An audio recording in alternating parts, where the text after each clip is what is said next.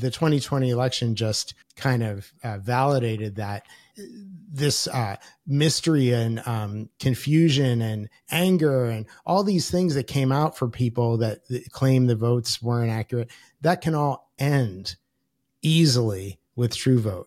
There should be no ambiguity into who won and who who lost. That needs to be as clear as as a Bitcoin transaction, where it's just it is what it is.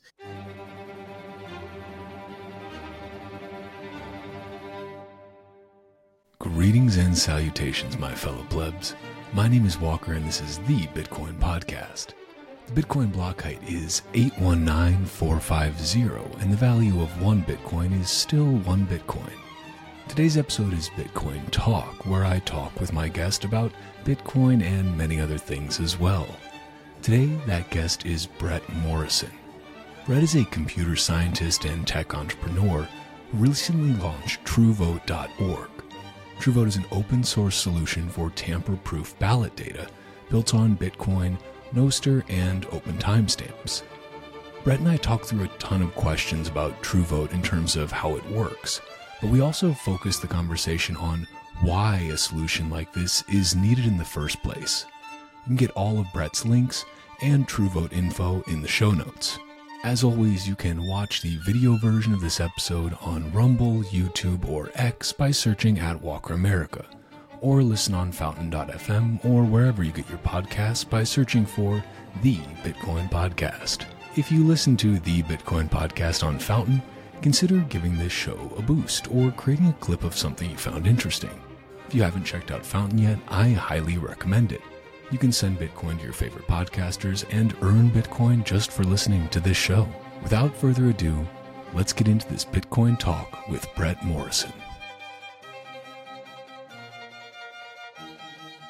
Thank you for uh, for coming on here, and congrats on the the launch because I've been seeing just like a lot more buzz about it. First of all, and your timing, I think, could not have been better with the election well, many elections coming up. There are always elections, right? But specifically in the US, I think this next year we're going to see a lot of focus on election integrity. One would hope that would always be a focus, but I think after the uh, shenanigans last time around, people are definitely going to be a little bit more on high alert. So yeah, we'll for see. Sure. But, yeah, but um, I want to keep this uh, pretty pretty free roman and and easy. I've got some questions for you just to kind of uh, things I think people you know definitely want to know. I got some submitted on Nostr and on Twitter, but anything you want to talk about as well. This is this is an open forum. I'll just give us a little intro and then we'll uh, we'll dive right in if that sounds good. Yeah, sounds good. Uh, it'll be it'll be a conversation, right? That's how that's exactly. the format, pretty much. Okay, exactly. Yeah, no, yeah, sounds we'll, good. We'll, we'll, keep it casual and uh, and have a good time with it. All right. All right. So, with that said, greetings and salutations, my fellow plebs. My name is Walker, and this is the Bitcoin Podcast. Today, I am doing a Bitcoin Talk episode, and I am joined by Brett Morrison. Brett is a computer scientist, tech entrepreneur, and he recently launched TrueVote.org. It's an open source solution for tamper proof ballot data built on Bitcoin, utilizing open timestamps, and also using Nostr. So, you published this on November 20th, Brett, and I'm glad to get you, or you made it go live on the 20th. Glad to have you on the show. Welcome. And uh, thanks for coming. Thanks so much for having me. Yeah, I was happy to uh, hit the publish button on that. Um, it's a working demo, so it's uh, that's the that's the app in action, the platform in action, and uh, was happy to show it to the world. It uh, I'd written the white paper two years prior, so it was good to really build out all the promises in the white paper. Uh, Nostr wasn't around at the time that the white paper was written, but I had always uh, thought about how I'm going to do authentication, and I used uh, LastPass as a model as the kind of right way to do it. And then when Nostr came along, I thought, okay, I can use OAuth, I can use traditional email password, or Nostr. So I chose Nostr um, as our primary form of authentication. I, I love it. I remember, I think you and I met in Jackson Hole and yeah. got to talking and sharing stories. And I, I think that was around the time you were, you joined Nostr and you started messing around with it. and uh, light bulbs clearly started going off for you because I, I think it's it's this beautiful thing that you're able to take this real world process and very currently very manual and labor intensive process, both voting itself and the counting of said votes, and utilize the best and newest tech that's out there to be able to verify and authenticate in a very secure but also very open way. And I want to dig into TrueVote, but I'd love to just start first just for people who, you know, may not be familiar with you with your past work. Let's just start with with who are you, Brett, and how did you get here today? Uh, I'm a uh, computer scientist. Grew up in the East Coast. I went to school at University of Arizona, uh, and I like to say, at the time I was a computer science student there, it was a top ten program in the nation. Uh, computer science wasn't as uh, sexy as it is today back then, uh, but it's become um, quite the way to go for careers. And I strongly encourage young young ones out there that are considering. Um, that are going to college and have an interest in programming, that the computer science degree is definitely something that will uh, you'll have uh, you know you'll have value uh, your whole life to offer somebody. And and as someone who's interviewed uh, hundreds of engineers over my career, I definitely can spot the difference between self-taught and computer science taught. Um, and there, there's pros and cons to both. Uh, not not dissing either, um, but there's definitely a difference to both. Um, so yeah, I had a computer science degree, and I've always just had a passion for programming and I've had various tech jobs throughout my life and tech entrepreneur uh, ventures. I had an e-commerce company that was super successful in Los Angeles. We had 250 employees. I wrote all the e-commerce software for a lot of apparel brands like John Varvatos, True Religion, Lululemon, all the back end and the front end and the warehouse ship, shipping, photography, returns, customer service, all that fell under our e-commerce platform uh, prior to the invention of Shopify or Magento or Squarespace. Those things didn't exist back in the early 2000s. So uh, Von Dutch was our first client, and they had this meteoric rise of uh, adoption with. Uh, you know, celeb culture. You didn't call it influencers back then, but you know, people like Ashton Kutcher and uh, Paris Hilton and Britney Spears were wearing the Von Dutch hat, and all of a sudden, okay, Brett, your hope your e-commerce system works because we're getting a lot of orders, and uh, and you know that was the beginning of uh, of a great business. Um, I've so I've had some really uh, really uh, interesting and successful entrepreneur efforts in my life, and uh, I did take a break in the mid 2010s, and I joined SpaceX as a director of engineering there. Um, I really saw Elon's mission to make us a multiplanetary species and get to Mars as something I was super passionate about too. So, uh, so I worked there as a director of engineering and helped uh, the software that helps design all the rockets and and the manufacturing process. So that was that was an interesting experience to be there. But really, my heart is being an entrepreneur. So, um, and I and I and I knew voting was something that we, we've all voted. We all can relate to voting. We all are used to doing everything on our phones. And I was online, I think it was probably 2012, 2013. I was online at a polling station, just frustrated that I was standing here online. I had a lot of work to do. I had, you know, two kids at home and I was, I was a busy guy and I'm like, what am I doing online here? This is a waste of time. And so that's where the seed was first planted. Um, and then, you know, I figured in, you know, a few years later, I decided, okay, I'm going to, I'm going to make a company out of this. And so I started it. And then I thought, well, how can I, what's my strategy to build this? And you look at all voting systems today, they're all kind of this nebulous black box uh, mystery. You don't really know what's behind anything, and that's not acceptable. And as a Bitcoiner since 2013, I was early, uh, I saw Bitcoin early. So my Bitcoin origin story is uh, real quick. Uh, I read this article from Wired Magazine in the fall of 2011 called The Rise and Fall of Bitcoin, which was basically declaring Bitcoin dead. And I read it thinking, wow, that's so sad. Bitcoin's dead. But then I went online and I saw, wait, Bitcoin's not dead. There was no fall of Bitcoin. There was an active, vibrant community. So uh, I was very interested and I did recognize it as freedom tech. I never thought of it as, oh, this is an inv- investment number go up technology. I never ever thought of it that way. And I still don't today. One Bitcoin is one Bitcoin. Um, um, I've, I've stayed true to that. And, and so yeah, I've been interested in Bitcoin for a long time. Uh, you know, I was around the early days when it was Roger Ver and, uh, you know, Eric Voorhees and some of the original guys. I was, uh, actively attending meetups and Andreas Antonopoulos, all that kind of stuff. So um, I've been happy to be part of the Bitcoin community, and it's been great to watch it grow, especially since 2017, um, where the first real bull run um, happened, and all the people that have come into Bitcoin since then. It's been great, and I and you'll find me at Bitcoin conferences. Usually, uh, I, my wife and I love going, and um, we just love being part of the community. But then back to TrueVote, um, it's not acceptable that we have these systems that nobody understands. So uh, the only way, in my opinion, is to build one that's open source. And then, okay, it's open source. How do you prove the data isn't altered? So, because anyone can backdoor into a database. People don't really think of these things. They think, okay, if I put not if I post a tweet, that's my tweet. But they don't realize someone at Twitter can edit that tweet and change it. And you will have no way of knowing who, when, or why. You can complain and you hope they listen, but you really don't know. Nostr is a little different that way because you're signing with your private key and that that can't be altered. So that's something I really admire about Nostr.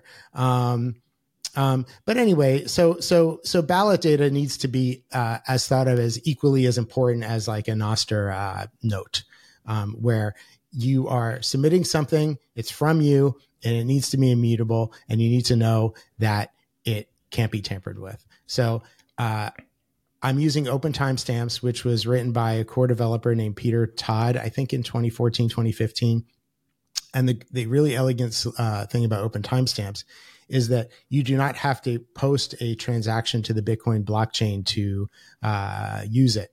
It just runs kind of alongside. It's anchored to the Bitcoin blockchain, and you can take any data and hash it, and then use Open Timestamps, their calendar service, and it it it marks it as this was the hash compared to the Bitcoin blockchain at this block height. So um, your ballot data is hashed and you can see if, if, it was altered, the hash wouldn't work anymore. And I make that very transparent on the ballot. So we're all used to, all us Bitcoiners are used to using uh, uh, blockchain explorers. With TrueVote, you have a ballot explorer where you can see everyone's ballots. You can see the ballot ID. You can see the time it was submitted. You can see the hash. You can see the ballot uh, choices. What you can't see is the user ID. Um, just like Bitcoin, there is no user ID for a Bitcoin transaction. Same with uh, the block, the ballot explorer. There's no voter ID. It's just that that is uh, decoupled from your ballot. So you as a voter uh, know that it's your ballot, but uh, the rest of the world does not see that connection. Um, so yeah, um, to wrap up your question about who am I, I'm someone who's super passionate about uh, tech and open source technologies and programming and I really love doing it. Like it's something I, I, liken it to a writer who loves to write. I love to write code. Um, that's my passion. That's what I do. And uh, um, I've been working on this TrueVote platform for a while, and we're we'll be releasing it in 2024. Um, and I was happy to just show uh, beyond marketing materials what TrueVote is, beyond the white paper, and that's why I published that demo uh, uh, a week and a half ago. So um, yeah, and it's gotten some great uh, feedback so far, and a lot of optimism and some skepticism. And there's always skepticism with new tech, and uh, especially you know people who don't trust. Yeah, the, the community we're in is very uh, suspicious of everything. Um, and that's, that's an why, understatement. yeah, yeah. So that's fine. That, they should be. Um, so you know, I, I'm go, it's going to be a process. This is going to take years of refinement, just like the Lightning Network, uh, you know, has taken years to get it right. You know, look at look at the Lightning protocol. It's it's evolved. Look at the Bitcoin uh, protocol. It didn't work the first. Uh, it didn't work perfectly the first. Uh, well, it did, but it's been it's been iterated on since then. It's been improved. But same thing with uh, TrueVote. We we will release it, and uh, it will continue to improve as the years go by. Well, you know, uh, this is the beauty of open source too, because you're putting this out in the open. You're freely saying, yeah. "Look, you want to you want to come, you know, submit a pull request for this? Like, go ahead. Like, please come in here, hack on this, see what you can do, see if you can make it better. Like, you're welcoming ideas, and I think that uh, for a process like voting, that ethos of open source is actually just the it's the perfect marriage, and it's like the only one that actually makes sense because I, and I think maybe a, a, good place to kind of kick off from uh, what what you just said. Great great intro by the way. I I love asking that question because it tends to you never know what you're going to get from it, and uh, I think it's always helpful to know where somebody's coming from to understand what their motivations are. So I appreciate that answer. You've had quite a career, and it's pretty incredible that this is what you're focusing on now. But what I'd like to talk about to start us off is just I want to go through the how of TrueVote in terms of how it works and also, you know, maybe pick it apart a little bit. We can talk about some of the criticisms. Mm-hmm. But I think a good place to jump off is the why. Why is this so important right now? We talked about this a little bit earlier and you touched on it as well. This black box of voter data, not to mention just the the incredibly manual and tedious process of needing to take a day and go down to wherever you're supposed to vote locally and cast your paper ballot and stick that in a box and then wait until maybe that night, maybe the next day, maybe after a recount for you to actually know how things went and to have absolutely no idea where your vote, your specific vote went. Did it get counted? Because I think that that's a huge thing that's having people lose faith in democratic elections in general is I don't think my vote matters because I don't actually see where my vote goes. So I'm just not going to vote instead. It's because of the uh, obscure nature of the system, it breeds a lot of apathy. And that's an unfortunate thing. So maybe we can talk through a little bit just mm-hmm. what do you see as the biggest problems in need of fixing? Why did you say, you know what, TrueVote needs to happen? What made you think this system is so broken? Yeah, exactly. No, you touched on it. Um, it was my moment waiting online. So the the convenience part of it, where uh, whether you're in person or mail in ballot, it is tedious to wait online, take a day, uh, or or for mail in ballots, use a pen and paper with which I don't know about you, but I don't I don't ever use a pen anymore. Uh, and you know, fill, fill it in, put it in an envelope, and then drop that envelope either in a ballot box or in the mail and hope it gets counted. So so there's two problems. One is the convenience. We do everything else on our phone, and that's that's a good thing. I mean, we have really become much more productive because of that. We don't have to wait online for things that uh, we shouldn't have to anymore, and that's that's great. We love using our phones. We love automation. We love freeing up our time. And as you know, time is our most scarce resource, right? We have from the moment we're born, we're we're dying, right? Our life is getting shorter uh, so we're we're one day closer to death. I think was a song, a Pink Floyd song. I don't know if they're originally, but so I value my time and my time on this earth, and I want to do good things with it. So uh, I don't like wasting my time, and I don't think anybody does. Uh, and taking a day to vote is absurd, and uh, we should be doing it on our phone for automation. So there's two. two so that's one problem is the uh, convenience. The second is exactly what you said. What happened to your ballot after you submit it. You really, really, truly have no idea in today's current voting system what happened. You think they counted it, you hope they do. You hear a story on the news, oh, they lost 30,000 ballots. Was my ballot in there? I don't know. Maybe, maybe not. You have no idea what's going on behind the scenes. That to me is laughably um, absurd. And if it if that applied to other segments of our uh, life, then we wouldn't accept it. So why do we accept it with voting? And because of some of the political gaslighting that's gone on, especially with the last 2020 election. Um, by the way, I, I, started TrueVote before the 2020 election. The 2020 election just uh, kind of uh, validated that uh, this uh, mystery and um, confusion and anger and all these things that came out for people that, that claim the votes weren't accurate, that can all end easily with TrueVote. There should be no ambiguity into who won and who who lost. That needs to be as clear as as a Bitcoin transaction, where it's just it is what it is. And um, I want to make vo- voting boring. I want you to get a notification on your phone saying it's time to vote. Good morning. Good morning, Brett. It's time to vote. You tap on it. Okay, submit my ballot. Done. And I know my vote was counted. Why don't we have that today? We don't have it today because no one's built it. No one's built it because I don't know. They just haven't tried. So I'm I'm building it. How long has it been since you tried a new hardware wallet? Or maybe you need to get one for the first time ever, or just need some Christmas presents for friends and family. Either way, head to bitbox.swiss slash walker and use promo code walker for 5% off the Bitcoin only Bitbox02 hardware wallet. It's easy as hell to use, Bitcoin only, and fully open source. So you can see the firmware on the Bitbox02, check out the Bitbox app, even x rays of the hardware and other schematics. Just go to their GitHub and verify for yourself. Hell, build one for yourself if you feel like it, or just go to bitbox.swiss slash walker and use promo code walker for 5% off. It's really up to you. Well, I, I love it. I mean, it's the the builder mentality, right? You're like, this is a problem. This is annoying to me and guaranteed to a lot of other people.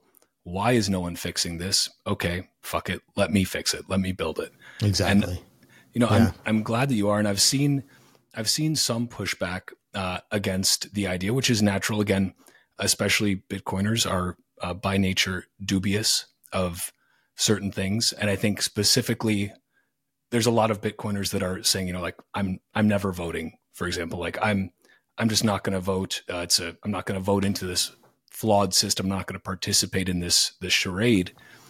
But at the same time, even if that is your opinion of the current system, and I am no lover of the state uh, by any means, that being said, right now these are the rules of the game. These are the rules that we're playing by.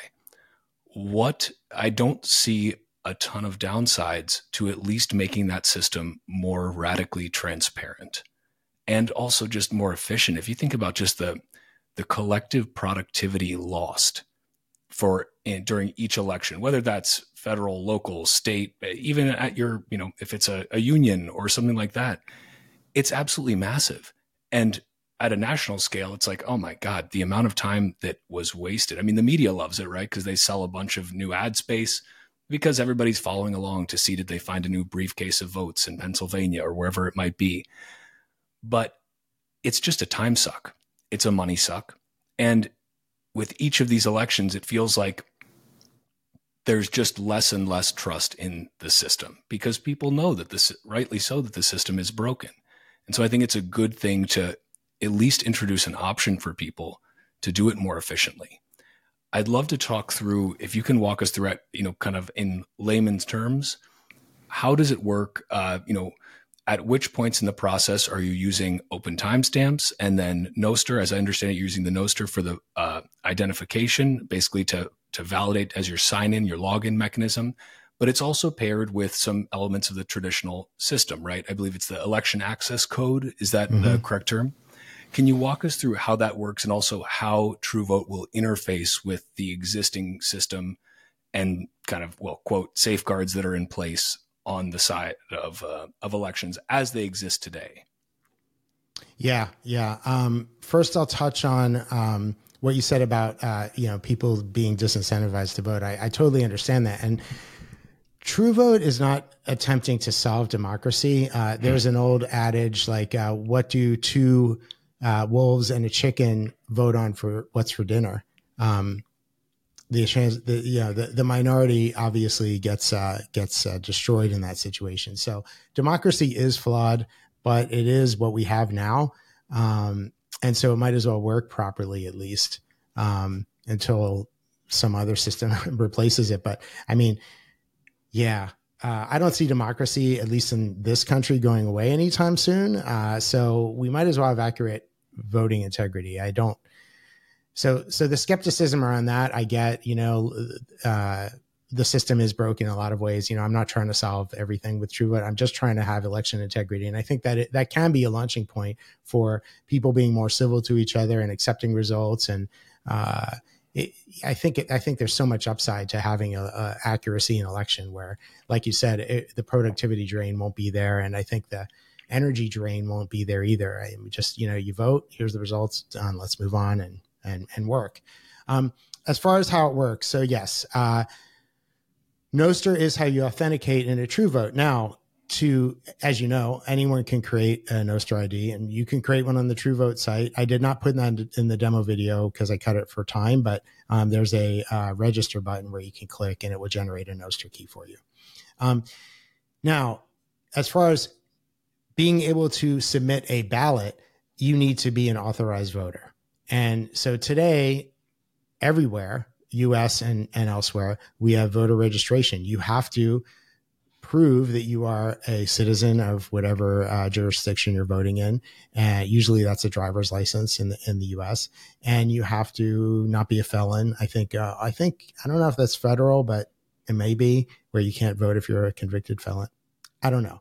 But if you have a valid re- voting registration, then um, you can submit a ballot through the traditional system. So you you will be able to submit a ballot through TrueVote.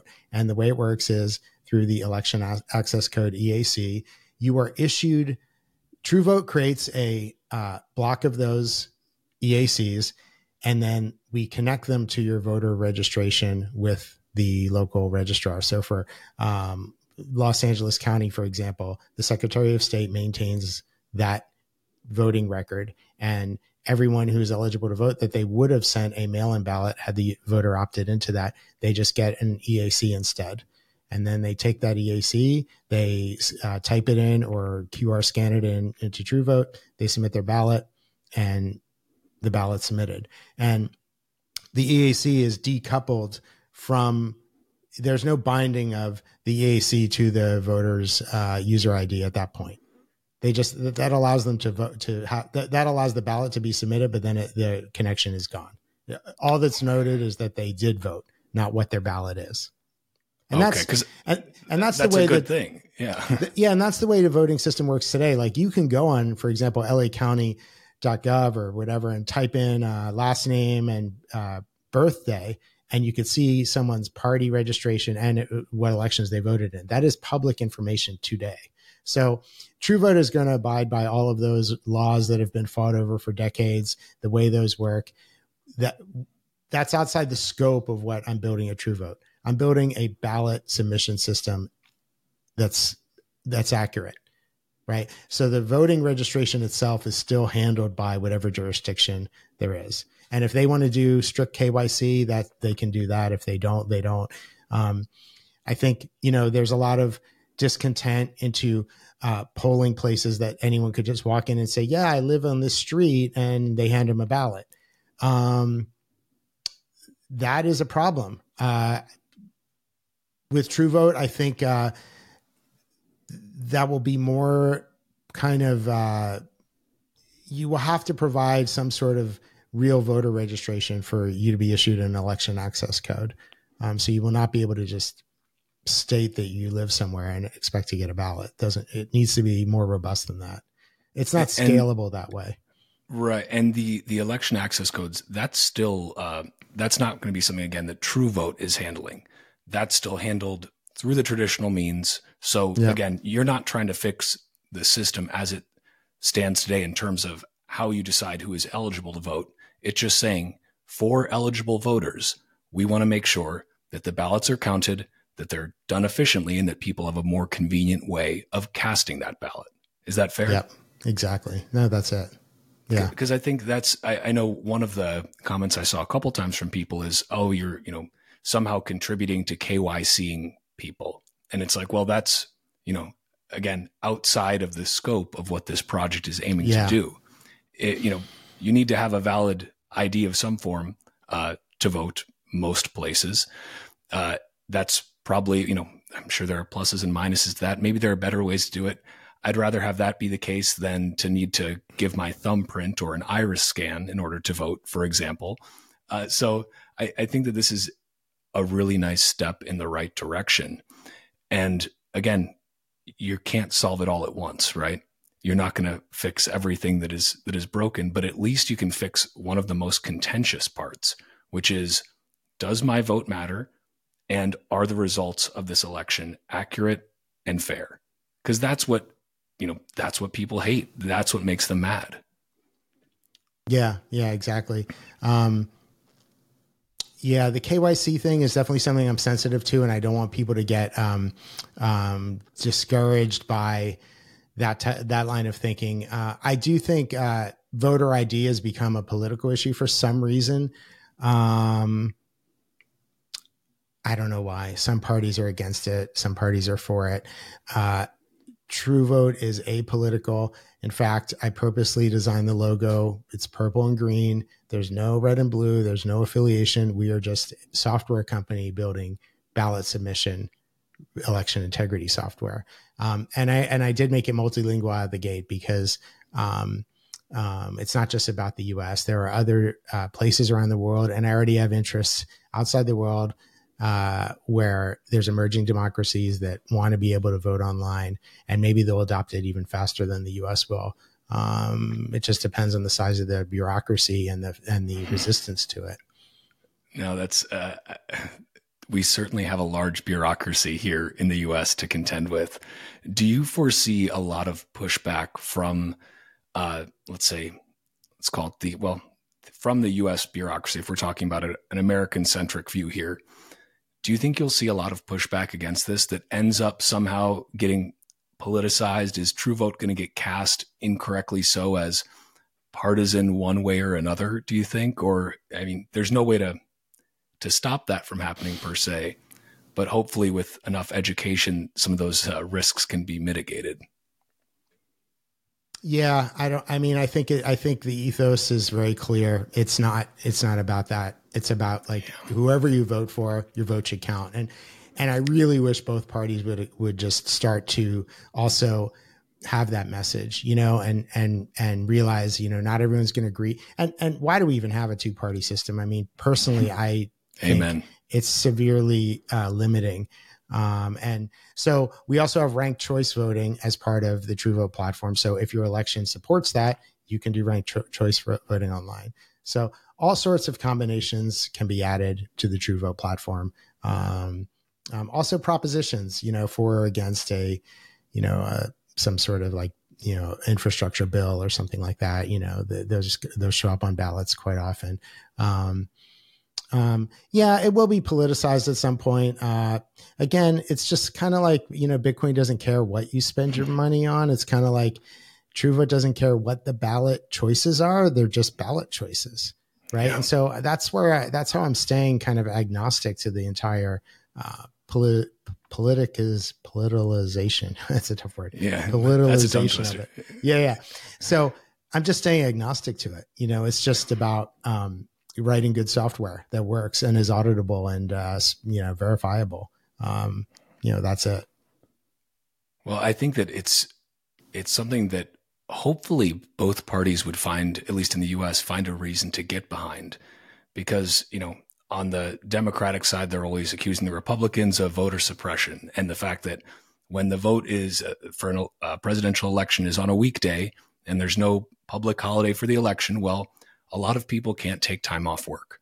And mm-hmm. on the mm-hmm. other side, the Republicans are saying, well, we we need to make sure that this isn't some dead person who's voting or you know someone who's illegally in the country and we need to make sure that the democrats aren't spinning up all these all these fake votes and so to me this addresses both of those problems in a very elegant way because it says look now you can vote whether you're at work whether you're at home uh, you know whether you're in the bathroom like you're good to go from yeah. wherever you are.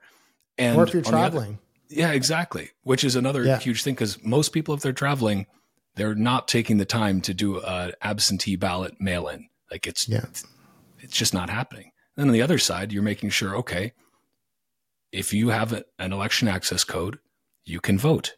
And if you don't, you can't. Yeah. So I think that that it has something for both sides to to like there. Probably things for both sides to dislike as well, but c'est la vie. Uh, and you're working with is it Global Election Services? Is that the uh, like a is it a partnership with them? And can you maybe walk us through that a little bit?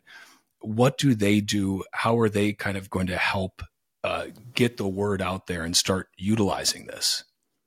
Yeah, Global Election Services has been around. It's a family business. It's been around um, over 30 years. They've run thousands of elections uh, nationwide uh, mostly association and private elections, but some public sector. And so they're a strategic partner uh, of ours, and they are just waiting for me to deliver them uh, V1 of the product where they can use it immediately. So they're ready wow. to use it um, for smaller elections. And the idea is uh, they grow with us. So we grow together and uh, we prove, hey, you know, here's some case studies of some elections that were successful using TrueVote, and those elections just get bigger and bigger and bigger. And um, um, so we'll start with that as a proving ground and uh, build off that. Um, yeah. Uh, as far as uh, you mentioned, uh, you know, whether you're Democrat or Republican, um, it shouldn't matter. Absolutely. That's the way I look at it too. And it's like, if you don't want transparent election integrity, you really have an un- indefensible position. Like, why? And I love the question. I, I love asking someone a question. So, why don't you want TrueVote? There's really no good answer. So, uh, uh, and I love that I uh, uh, am building a business where it seems like such a win-win, and I don't know why you wouldn't want it. Um, so yeah. I think that will uh, make itself known as we uh, ga- gain momentum and prove that we can succeed in this. And whether it's uh, you know a large election outside the U.S. or or within the U.S. Um, um, once we have a few elections kind of done and shown, um, I don't I don't see how uh, there should be any reason to not use us. So, to those critics, because I'm inclined to agree with you. I, I think that transparency, uh, you know, light is always better than darkness, especially when it comes to something as integral to our current apparatus of government as voting is. And the less trust we have in that, the less trust people have in the government. Now, I, that is not to say, to clarify, that I believe people should implicitly trust the government. But I would hope that people would see the benefit of at least having the knowledge that their vote counted and that the election was fair, at least within the bounds of ballot counting and uh, and valid ballots being cast. I would hope that people would think that that is at least a good thing. Because again, I am not one to be uh, an advocate for the state or for the state to have more power. And in my mind, True Vote seems to be a way to remove some of the power from the state, whether that be at a local level, at a at a state state level, or at a national level. Because again, it's taking out the potential failure points where things can go awry, where people can tweak the system. Some still exist, sure, in the existing you know, voter registration system. But at least it's a step in the right direction. If we want to be fair to these, uh, to the critics, what's your what is your potential failure case for True Vote, or maybe what's the if you were to steelman TrueVote, what's the the the biggest thing you could say that is a downside of it, or that uh, may cause it to not be successful, or maybe to have unintended consequences that are, you know, wow, didn't think that would happen, but it did. Like, what's what's your take on that? Just to give the critics something to chew on and to look at all sides of this thing. Yeah, um, I do spell out some attack vectors in the white paper. I think the biggest threat to TrueVote would be a massive DDoS attack uh, at at an inopportune time, and that you know we're using Microsoft Azure and CloudFront, um, but they're not you know impenetrable. Um, there could be a situation where the amount of traffic is so severe that uh, the TrueVote systems respond slowly and people get frustrated because their ballot submissions don't work.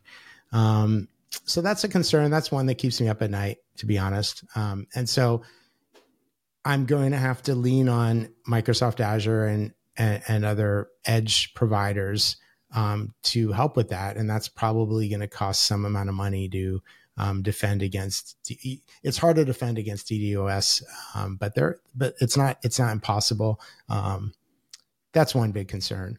Um, I guess the other would be some sort of unauthorized usage of election access codes. Obviously, that's kind of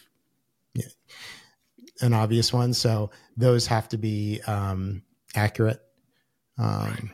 Yeah, but again, and, and, that, that's and something someone, out of the current system, though. Still, right? Like yeah. somebody, if you get a mail-in ballot, you're supposed to what have a have a witness there that watches you sign it. Only yeah. you are supposed to complete it, but you're doing that in the privacy of your own home. Nobody has any idea whether or not that was actually you that filled out that ballot and sent it in, and who the hell signed the witness signature. So, to me, again, yeah. that's that's a different problem than TrueVote is trying to solve, if I'm understanding correctly.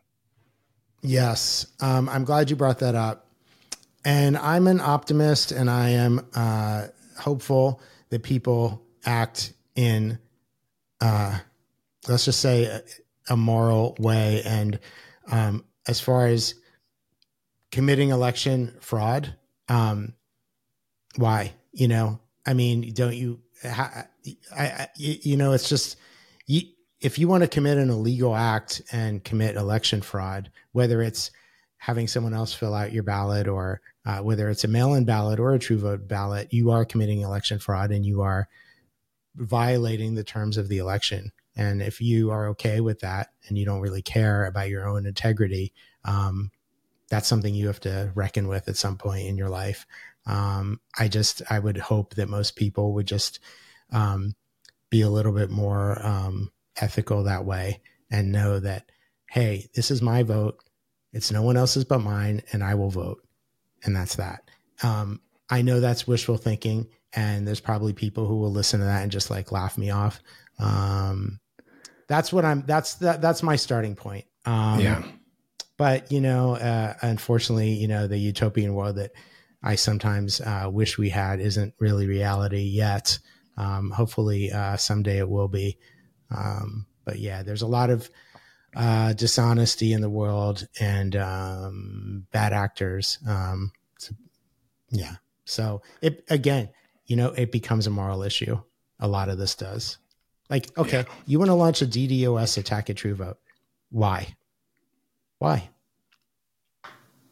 And I think, you know, I share your optimism, uh, but I, I of course, uh, I have a lot of doubt in general because I think we've seen, and and often it's not, it's not at the individual voter level but it's at a higher up level. Maybe it's a, a super PAC who decides, you know what, we're going to put out bounties on the dark web for election access codes and say, hey, you know, we'll give you a hundred bucks to send us a message with your election access code that we can use. And we're going to spin up a bunch of, you know, Nostr key pairs and use your access codes and pretend to be you. Fair. You, to be fair, you could also do that with paper ballots, mail in ballots mm-hmm. as they exist today. Again, I'm trying to separate the problems with the current system that are not in scope for what TrueVote is trying to accomplish because i think that's where people get caught up that's where you'll probably and probably have already faced the biggest pushback is confusion between what problem it's trying to solve versus all of the problems that exist that could be solved it's like you got to walk before you can run a little bit like at least this is something that adds a shred of integrity to an incredibly archaic and uh, well lacking in integrity system. So uh, you know, just trying to think through this because again, uh, to touch on one of your earlier points about the DDoS attack. I think that may be another big criticism that you will face in terms of okay, well, if it can be DDoSed, then it's too centralized. And is there any way for TrueVote to embrace, let's say, more of the the Bitcoin Nostr ethos of decentralization? Is there any way to reduce that attack vector by decentralizing, or is a certain amount of centralization inevitable and necessary when you're dealing with votes? Because then maybe true vote is even if things are publicly verifiable, maybe true vote becomes the target of those uh, validity attacks where people say, well, what are these you know these computer nerds doing behind the scenes? They could be just putting ones in a computer you know especially for folks who may not have much of a much of a handle on cryptography in general. So is there any way to break that out more? You know can you have an instance of uh, for local elections even of you know multiple community members running nodes for this sort of thing like is there any way to utilize a relay based model like nostr uses to be able to break down some of those attack vectors, or is that just not really possible with this kind of system? That's something I've thought about as well. Um, and by the way, if you if you Google blockchain voting, you'll see 15 years worth of heavy heavy noise and no signal and uh, claims of decentralism and closed source and tokens and blockchains. You'll see all sorts of claims um, that never would work or never will work. Um, I'm not trying to create a new token or a blockchain or claim to be decentralized. Um, I, I, prior to OpenTimestamps, my original design was going to be uh, kind of on Lightning, like an app that would run where you'd have to exchange some sort of uh, uh, some sats to uh, validate ballots. And I realized it was a little bit overcomplicated. Um, I think there's something to be said for centralized systems as far as uh, code deployment and control. Um, and then but being open source and having something like OpenTimestamps validate the the hash of the data that's where i think is the sweet spot. Um, as far as resisting a ddos attack uh, microsoft azure and you know like aws is one of the biggest networks in the world and they do have redundancy and uh, geolocations all over the place where you know they can handle the traffic and um, um, and distribution of the load. I think at some point maybe we'd build like a TrueVote server that can run on a node or like an, uh, as an Umbrel app or something like that, and they could be peer to peer. Probably like a future version, I could see us building out something like that. Um, for now, though, it's uh, you know it's there's an API. Uh, we're using Cosmos DB, which is a NoSQL database, very much like MongoDB, um, and it scales very very well. It can scale across uh, geo uh, regions of Azure. Um, it has partition keys. It's super, super fast. Um, and then the front end, a lot of code runs in the front end. It's just a static uh, React web app. So there's not like this uh, this bottleneck of client server handshaking all the time. It's just very it's very very efficient. Um, so yeah, I mean the answer is not for V1 or probably V2, but at some point, yeah, yeah, I'd probably want to look at that. And it's something that will always be, I will, I will always be thinking about is um, how to make it more decentralized than um, beyond just uh, um, being open source and having uh, distributed load across Microsoft Azure. There's, there are other ways, like you mentioned. So um, yeah, it's in the future at some point, I'm sure. Yeah. I, you know, I think it's interesting. This is really one of those cases where the power of open source really shines through because as you said, like sometimes you you don't need a blockchain for everything. First of all, I think that's that's very clear. Blockchains are not an efficient way to do most things that you would want to do. Uh, they're very very good for Bitcoin, but for most of the other uh, shitcoin applications, uh, so-called applications of blockchain, it's completely superfluous. You don't need to have a distributed ledger for most things. A centralized database is going to be faster, it's going to be cheaper, it's going to work better. And in this case, that's you know a potential thing where people say, "Well, it's centralized. I don't know about that." But here's where the open source comes in because anyone can go ahead and audit that code, can see what exactly is happening behind the scenes. Not anyone, obviously, you have to have some capabilities, but there are enough uh, programmers in the world now that I'm sure people on all sides of the political spectrum will uh, have someone that they can bring in that can audit yeah. it for them, you know? Yeah. And so I think that that's a really powerful thing because yes, it is centralized, but it's centralized because it doesn't make sense to decentralize it at this stage. But the development of it is out in the open. So at least people can have the confidence that, okay, I know, I know how the sausage is being made, you know, and yeah. that's something that we, have no idea about in our current system. Uh, another thing I wanted to, to, talk about was just in terms of the the pushback that you may get about what about people that don't have phones? Uh, is it safe to assume that this can be pretty easily run on an iPad uh, or some sort of a kiosk that they could yeah. still? So if you still want to go down to your, you know, your your voting uh, voting location, that local station can run TrueVote you can go there and you know sign or create your key on the spot sign in and this is not in any way exclusionary towards those who don't have phones. Yeah absolutely. Um, um, it will be you can have a kiosk mode where the second you submit your ballot it signs you out of your nostr key and waits for the next person. Um, so that's just like a toggle on the election configurator uh, or on the kiosk configurator.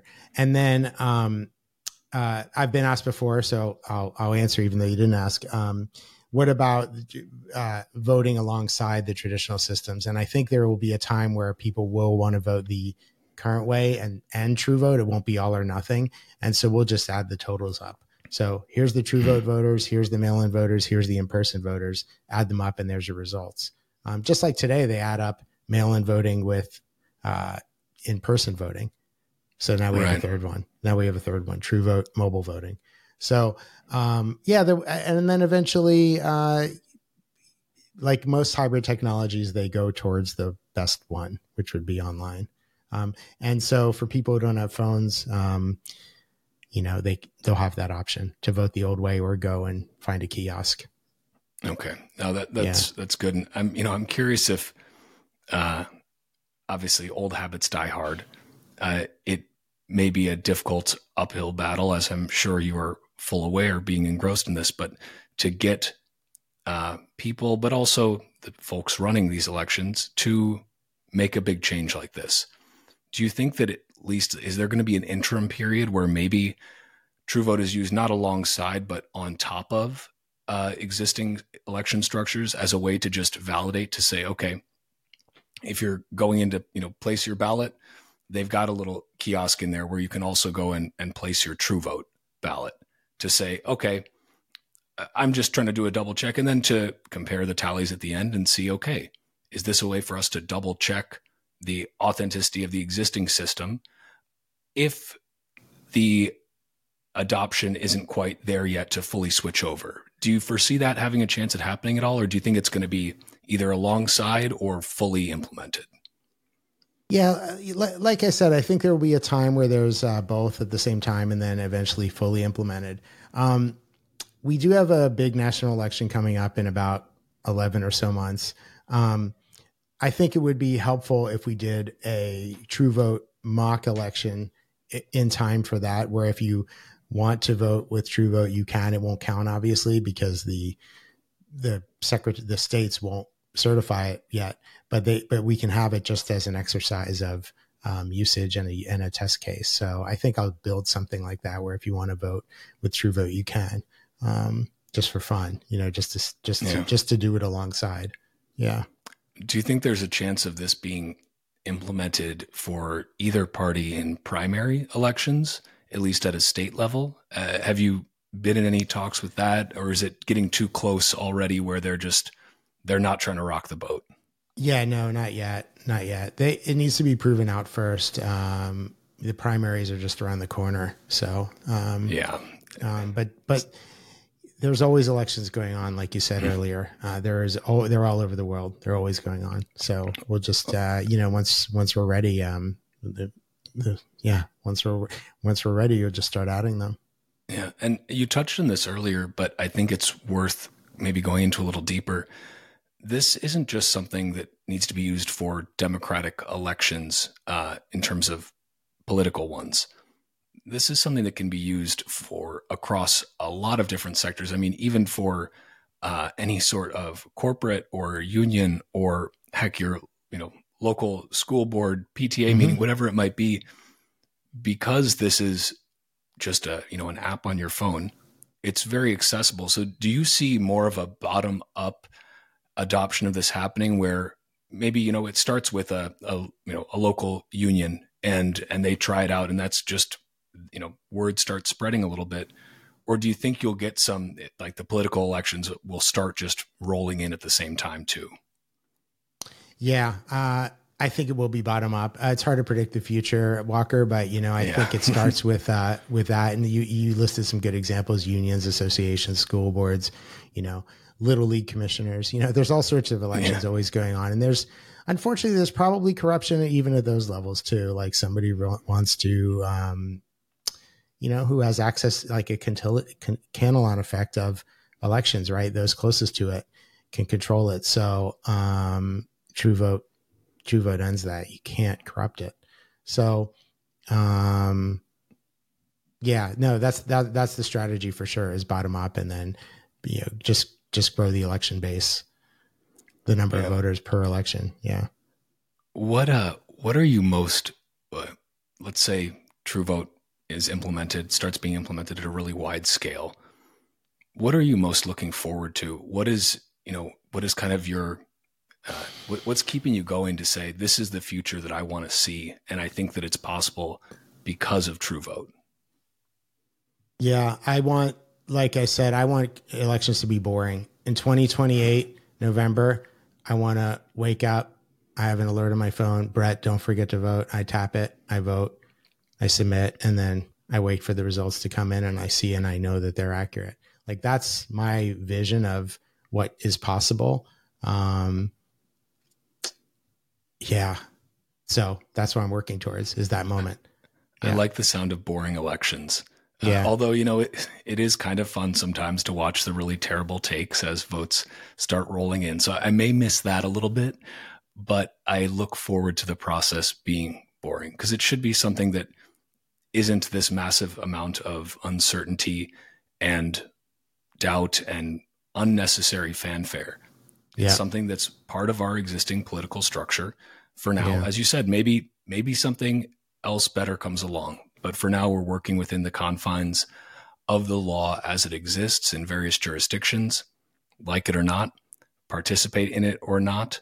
Uh, at least if you do choose to participate, True Vote does give you a way to know that your vote went somewhere and uh, not just into somebody's back pocket, which I think is yeah. a pretty powerful thing. What about for folks who, because uh, again, this is open source, for folks who want to contribute, who want to, you know, kick the tires a little bit or or write some code, what is the best way for them to to help out with this and be able to contribute to TrueVote? Yeah, um, like any open source project, uh, it, it's it's available. It's on GitHub.com/TrueVote and the repos are all there and you can run it locally. You don't even need to publish it to Azure or AWS. You can run it all on your own device, your own um, computer, and you can submit pull requests just like uh, the Bitcoin community does. And that's how Bitcoin Core got built out. Um, I have an internal uh, Jira uh, issue tracking system that is not public, um, but I will be publishing some of those issues as issues on GitHub, so anyone can just take one, and uh, if they want to get started, they could just start working on one. Um, so, yeah, I would absolutely love to see uh, any developer, whether anonymous or or someone we know, start working on GitHub, and it's such a beautiful thing to have uh, pull requests and code reviews and um, an exchange of ideas and a community. So, um, yeah, it's gonna, yeah, yeah, it all starts with uh, that the, the, initial commit, and then we build off of that. Um, yeah, yeah. And do you have any message for uh, folks out there? Maybe they are uh, elected officials. Maybe they're folks who are running local, state, or national elections. By some freak chance, they're listening to this Bitcoin podcast. But uh, for folks that are out there, or maybe they're uh, they're a member of a union uh, who want to implement this, what what's your your message to them? Why should they jump on this now? And you know what basically how's it gonna how's it gonna help them, and why should they do it? I think, like a lot of incentives, it comes down to budget. And there are uh, organizations that have a budget to run an election, and that budget can be uh, pretty much um, reduced by a, a, gigantic amount if they just use TrueVote, right? They're not the the amount of effort that it takes to run an election all across the world um, is massive, and when you can just do it all online, um, um, it brings all those costs down. So that's the biggest carrot to show to say, hey, you want accuracy and decrease cost? Why wouldn't you use TrueVote? Um, so it seems like a no brainer, really. Um, yeah. And no, that's uh, honestly great answer because I think money is something that uh, everyone can relate to, and especially for those of us who are Bitcoiners, we think about money a lot uh, and what it is, and again, the time value of that money. And so, the idea of saving money and saving your time and the value of that time by not fucking around with unnecessary elections, uh, or I should say, unnecessary election processes, uh, is very attractive. Yeah. yeah. Uh, so, you know, anything else that you think people are missing about TrueVote? To, is there one last message to the skeptics? Uh, is it to, hey, take a look at my code? Is it to just, you know, have fun not voting? Is there anything else out there that you want to want to give one last uh, one last plug for those that may still just be either on the fence or saying, you know what, this is just another way to support uh, statist regimes? Yeah, that's a good question. Um, I would just say be patient and be optimistic. Um, these problems won't be solved overnight. Um, as far as the um, people's disenfranchisement with their government, um, that is a large problem, and we all um, are subjects to it. you know, term limits are an issue that I think are super important. Um, True Vote doesn't solve that problem, right? So, um, um, yeah, I don't give up. I mean, I do think I do love the message. You know, I was taught as a young age, you know, your vote counts, and uh, I still do believe that. So, I, I guess I, you know, I would say that, you know, and and and one of the main reasons people don't vote today is because it is inconvenient. They really just don't want to hassle with it. So, um, I'm I'm giving you a lifeboat for that. You, it's as simple as launching an app on your phone and tapping a few, um, a few just a, few choices and hitting submit. So uh, the convenience part is over. The inconvenience part is over. Solved. So um, yeah, I mean, I think we'd see like a huge uh, rise in number of voters uh, once this is deployed. Um, and and again, if you're if you uh, are against that, you have to answer to why. Why wouldn't you want everyone who was able to vote to vote. You know, everyone, eh, politicians always say, "Oh, if you don't like it, vote. Change. You know, change this, change that. Use your vote. Use your vote." Okay, here's a system where you can makes it makes it much easier to vote. Why wouldn't you want someone to use it?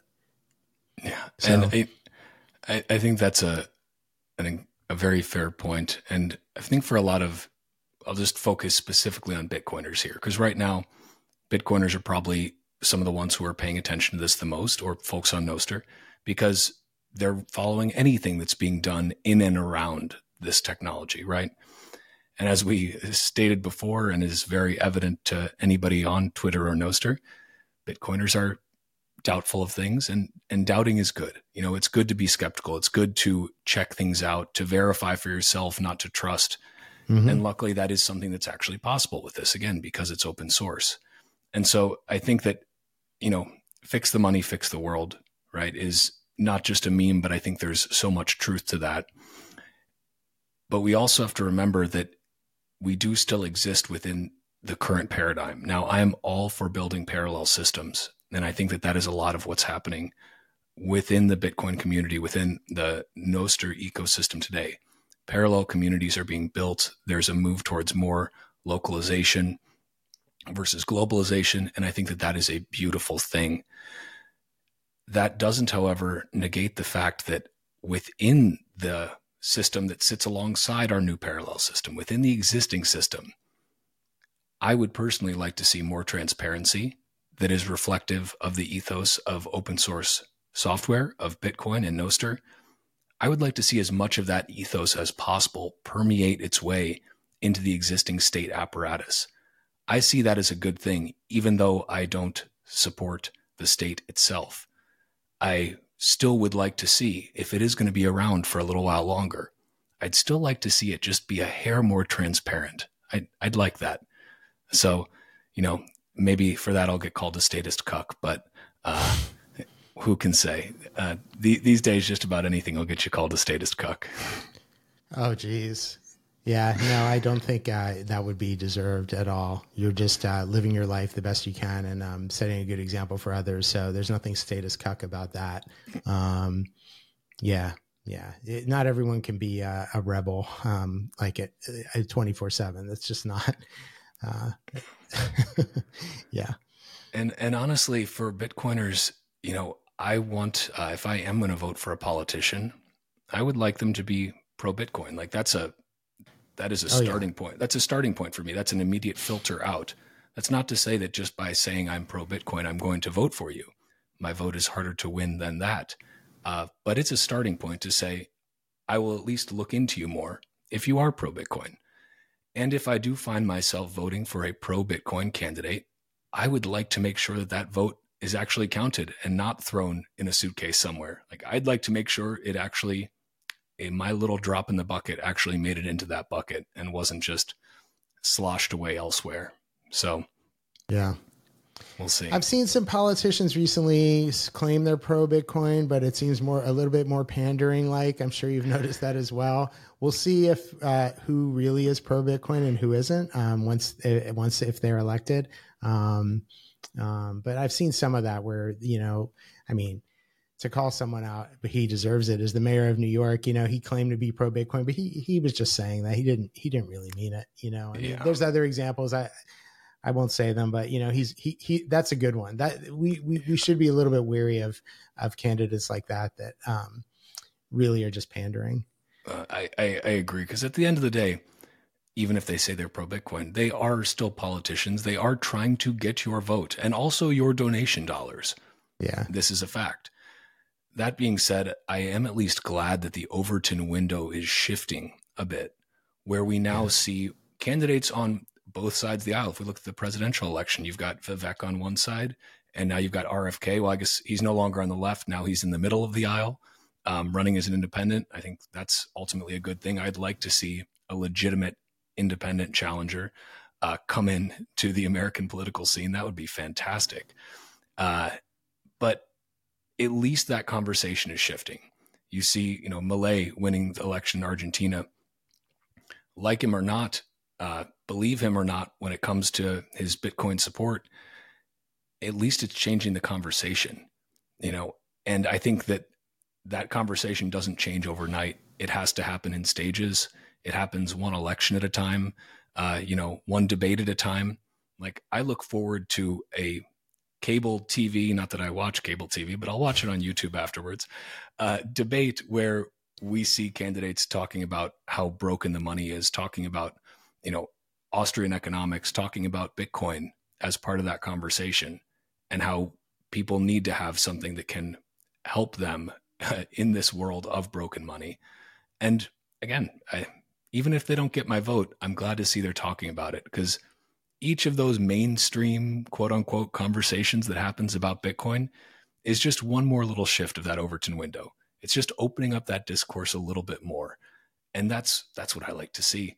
Uh, Mhm. Again, maybe I don't I don't know who I'm going to vote for, or if I'm going to vote, or if I think that everyone who's a pro Bitcoin politician is essentially full of shit. But I like that they're talking about it.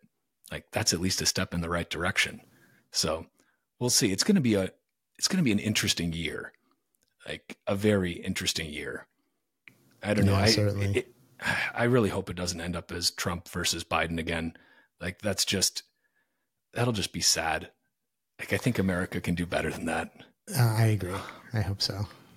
Yeah, it's uh but hey, hopefully we'll at least uh maybe even Trump and Biden will talk about Bitcoin. We know that Trump loves his NFT collection, so uh at least there's that. I still think that's one of the most absurd things I've seen. You you saw his NFT collection, yeah? I did. It, I did. pro- probably wish you hadn't seen it, but Yeah, I uh, can't unsee it. Oh dear lord, that Yeah.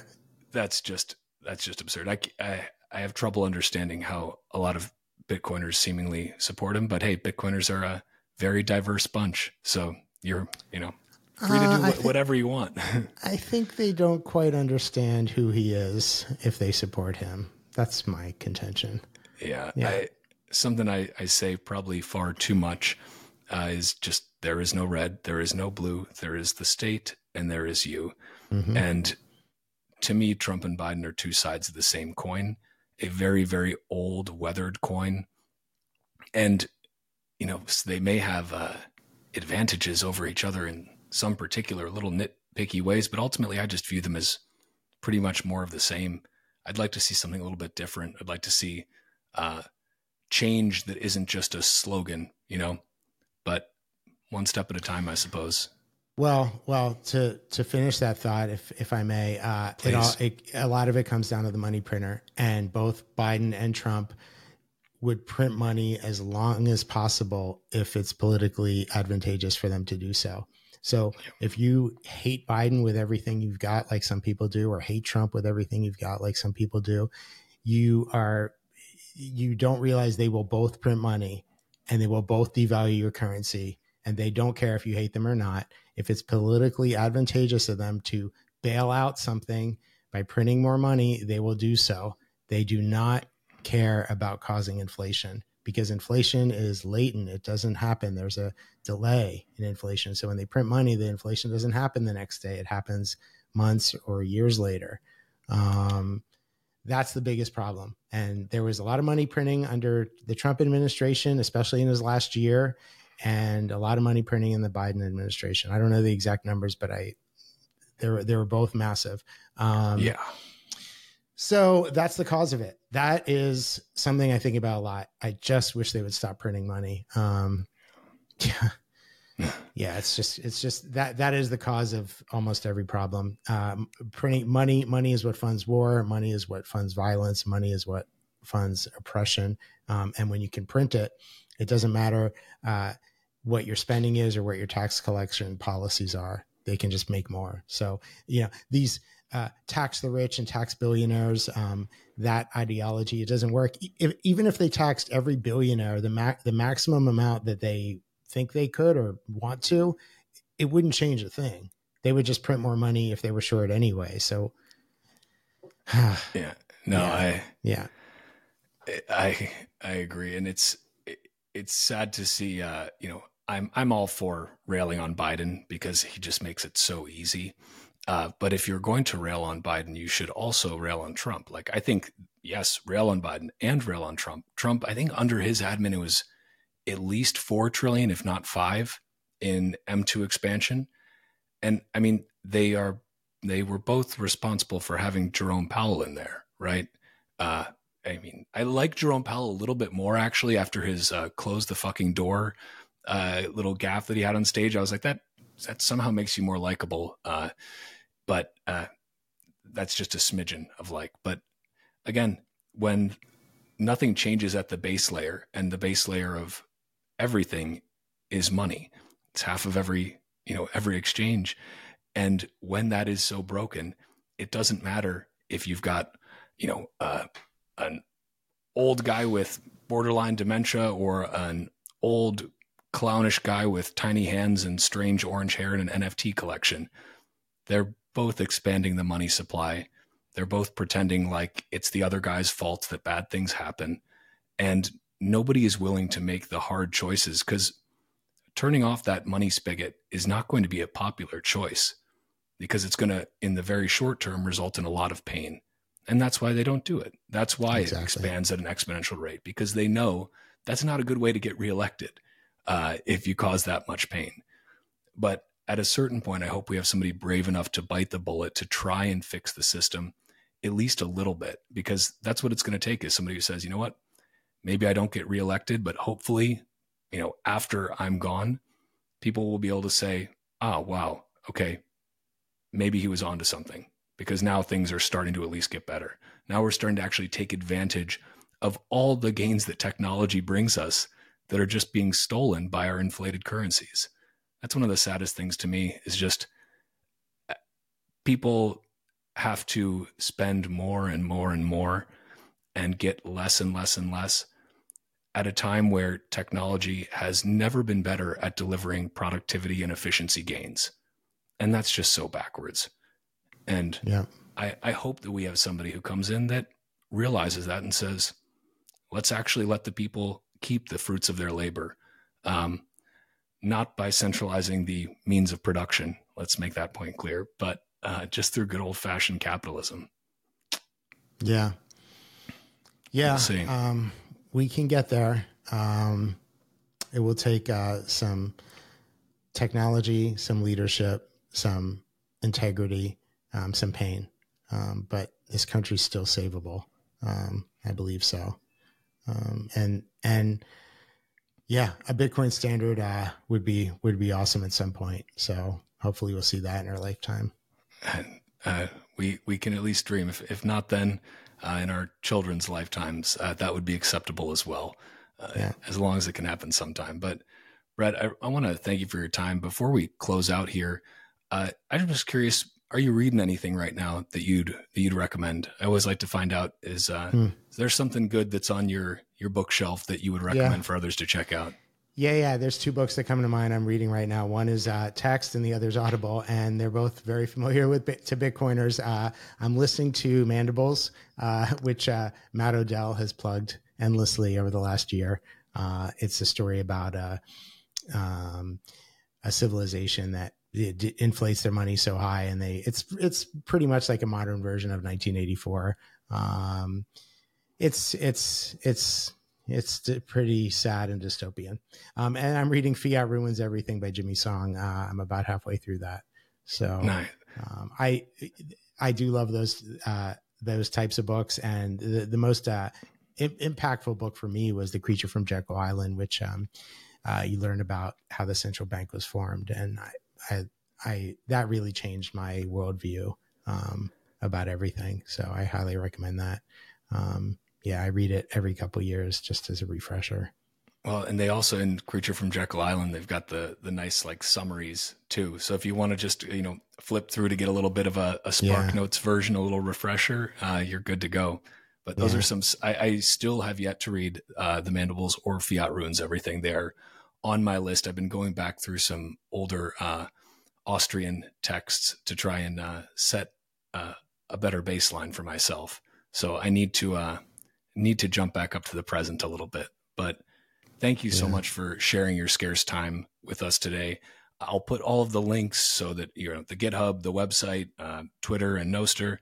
I'll stick that all in the show notes. Is there anywhere else people should should check out, or is the website, the GitHub, Twitter, Nostr accounts those good to go? Yeah, the the website links to everything, uh, truevote.org, and uh, I'm pretty active on my Twitter and uh, and Nostr, and um, yeah, that's it. And then yeah, the GitHub. Um, yeah, I, I, I thank you for for being such an advocate for Nostr too. You're really helping move it along, and um, I'm super excited to see like other Nostr um, a, a, adoptions of of Nostr in new nascent ways, like the way the way I'm using it. You know, I think people first think of Nostr as um, um, like a Twitter clone, and it's so much more than that. So um, yeah. um, I you're you're you're like at the forefront of all that. You're plugged into all the new projects going on. I need to uh, catch up myself and see what else is going on out there, and um, check out some of the podcasts and and keep up. Yeah, because I'm super I'm super excited about Nostr too. Um, it's like uh, I can, I can see why it's mostly Bitcoiners, but um, hopefully there's people that are not Bitcoiners that are in, interested in Nostr, um, uh, you know, as well as Bitcoin. But um, yeah, yeah, they well, came in maybe not through Bitcoin. Well, that's a cool thing that I think we're seeing on Nostr, and and because I can't code, uh, at least I can use it and talk about it and try to share it with others because I think it's it's incredibly important. Uh, we need that free and open communication, like we need free and open and sound money. And the the difficulty about keeping up with things on Nostr is the pace of progress is just so fast. Like Love just just between uh, Will Casarin and uh, Pablo F7Z. I mean, they, they're each just throwing out new things every day, and it's like you, you, take one day away, and you're like, okay, I missed like three new apps that dropped uh, just mm. in hmm. the last 24 hours, which is an amazing thing to just see that. And now yeah. TrueVote utilizing it too, which I think is a wonderful use case because at the end of the day, Nostr is just it's just messages, right? Mm-hmm. It's just messages and yeah. that can apply to quite literally everything. It starts with social media because that's what's familiar. And that's what gets people in the door and using it because people want something that's fun, uh, doesn't censor them, hopefully. Uh, and with Nostr, they have that. And I think we'll see a lot of people will find Nostr, like with Bitcoin, they find Nostr once the pain is enough where they finally get maybe they get shadow banned, maybe they get deplatformed, and they realize, oh shit, okay, I need to look for alternatives, and yeah. then they come googling around and find their way to Nostr. Hopefully, I yeah. actually I, I, just did a a session with uh, with Will yesterday. Uh, I will probably try to publish it tonight if I can. Uh, I'll see, but Great. yeah, he goes through a bunch of stuff just that he's working on, kind of what he sees as the future. And it makes me very hopeful to talk to folks like you, to talk to Will, to talk to the real builders, because that's what gives me some hope for the future. Like it's what makes me think, you know what? Yeah, there's a lot of doom and gloom right now. There's a lot of just shit out there and shitty people. But then you meet folks like yourself and Will and so many of the amazing people I've met through Bitcoin and Nostr. And it's like, you know what? The world's not so bad. I have a lot of hope. Like we're gonna we're gonna be okay as long as we've got builders who don't ask for permission and just keep building. Like that's yeah. what's gonna make the world a better place. Hundred percent agree. Thank you for everything, Walker. Yeah. Th- thank you so much, Brett. And thank you to everyone who is watching this a little later than we've talked. Uh, Bitcoin is scarce, but Bitcoin podcasts are abundant. So thank you for sharing your scarce time to listen to another fucking Bitcoin podcast. And thank you, Brett, so much. This was awesome.